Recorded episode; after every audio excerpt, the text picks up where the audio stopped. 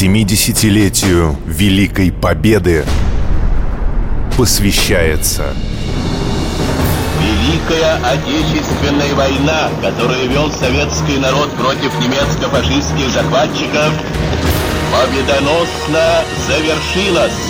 Наша война. Здравствуйте, с вами снова проект «Наша война». Сегодня мы говорим о том, как Красная Армия полностью освободила Псковский край от немецко-фашистских захватчиков. Утром, как мы помним, Алин, мы закончили на линии Пантеры. И дальше, да, э, предстояли бои за Пушгоры, Опочку и Себеж. Вот, но тут надо сказать то, что ведь советские войска, когда наступали от Ленинграда, они ведь, по сути дела, к концу февраля подошли уже в предместье Пскова – от Пскова острова, и вот дальше продвижение прекратило, остановила вот эта линия Пантера. В нескольких местах советские войска пытались ее прорвать, и севернее Пскова, и южнее Пскова, но всюду не удавалось. И вот только небольшой успех был достигнут в одном месте. Это вот севернее Пушкинских гор. Вот там наши войска форсировали реку Великую и захватили на ее там западном берегу небольшой плацдарм, который впоследствии получил название Стрижневского. Угу. По названию близлежащей деревни Стрижнева, сейчас она известна как урочище Чертова гора. Плацдарм очень маленький был. Он где-то по фронту на 8 километров, в глубину там от 2 до 4 километров. Очень неудобно расположенный в низине, на ровном чистом месте. А передний край противника находился на высотах все-таки и скрыт передний край был лесом. Получилось так, что потом-то наступление отсюда и развернулось. Более трех месяцев наши войска и держали вот этот плацдарм. Как люди рассказывали, когда вот оттуда бои закончились, там живого места не было, вся земля была перепахана и сплошные трупы. И наших воинов, и немецких солдат. Ну и сейчас да. я повторяю, что в Пушкиногорском районе это самое крупное военное захоронение. Знаменитый мемориал, да. да. Угу. Но все-таки Пушгоры были освобождены июль 12 44... июля. Июль 44 -го года. И Ядрица в тот же день, в тот же день. Июля. Кстати, про Идрицу хочется да. сказать особо. Это же поселок, который... Который э, название которого, в памяти да, на знамени Победы. Да, да. Дело в том, что Идрица тоже важный э, населенный пункт, это крупный железнодорожный центр. Вот, и поэтому 150-я Идрицкая дивизия тогда просто 150-я стрелковая дивизия 3-й ударной армии. Это одна из таких э, боеспособных дивизий в этой армии. И действительно, бои там шли тоже серьезные. Дело в том, что там, вот кроме «Пантеры», ведь «Пантера» шла, в принципе, до Идрицы. Но помимо «Пантеры», э, вот на том южном участочке, в районе Себежа Идрицы, там еще у немцев было построено несколько таких вспомогательных рубежей. Одна из них – линия Рейер – так называемая. А еще учитывать нужно то, что э, в районе Идрицы, Себежа местность очень непростая, много озер, пересеченная местность. И, в общем-то, использовала вот эта новая линия Рейер, она использовала как раз вот эти все укрепления. Она отличалась от Пантеры? Нет, она не отличалась особо-то, но, в принципе, выгодные условия местности использовала. А ведь э, одно дело в степи, а другое дело, вот когда э, используются действительно берега рек озер, крутые берега, заболоченные территории. Ну, в принципе, это-то во многом и сыграло. Вот когда началась же эта Ленинградско-Новгородская операция, в начале операции использовали танки. Танковые части использовали, учитывая то, что группа армии «Север» танков имела мало. Угу.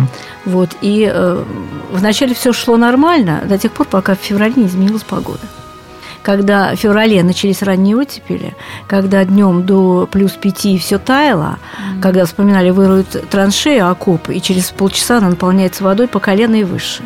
А ночью мороз минус 15-20. И так каждый день.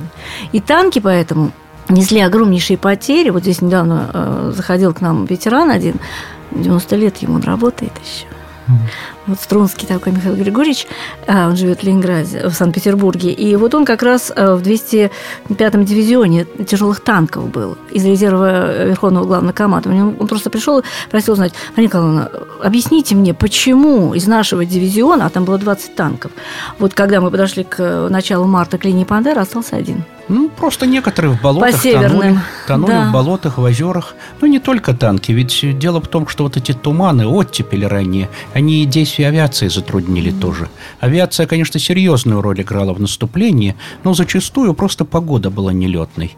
И расчет-то был только вот на пехоту.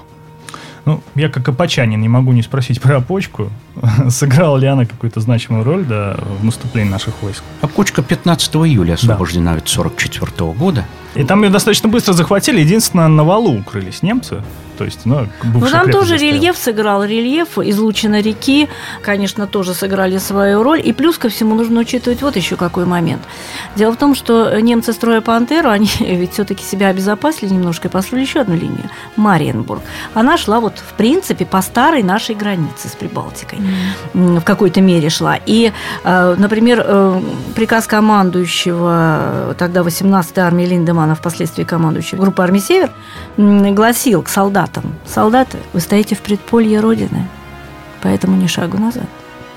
То есть предполье Родины – это Прибалтика. И вот когда наши части подходят вот этих э, третьего Прибалтийского и второго Прибалтийского фронта к непосредственно границе с Прибалтикой, вот тут начинается серьезная вещь. Ну вот как раз, может быть, из-за этого очень много немцев осталось даже не стоять, а лежать в Себежской земле. Там есть большое кладбище мемориальное немецкое. Ну, учтите, что оно-то, это кладбище не только Себежского района, а ну, всей сборное, нашей области. Сборное кладбище.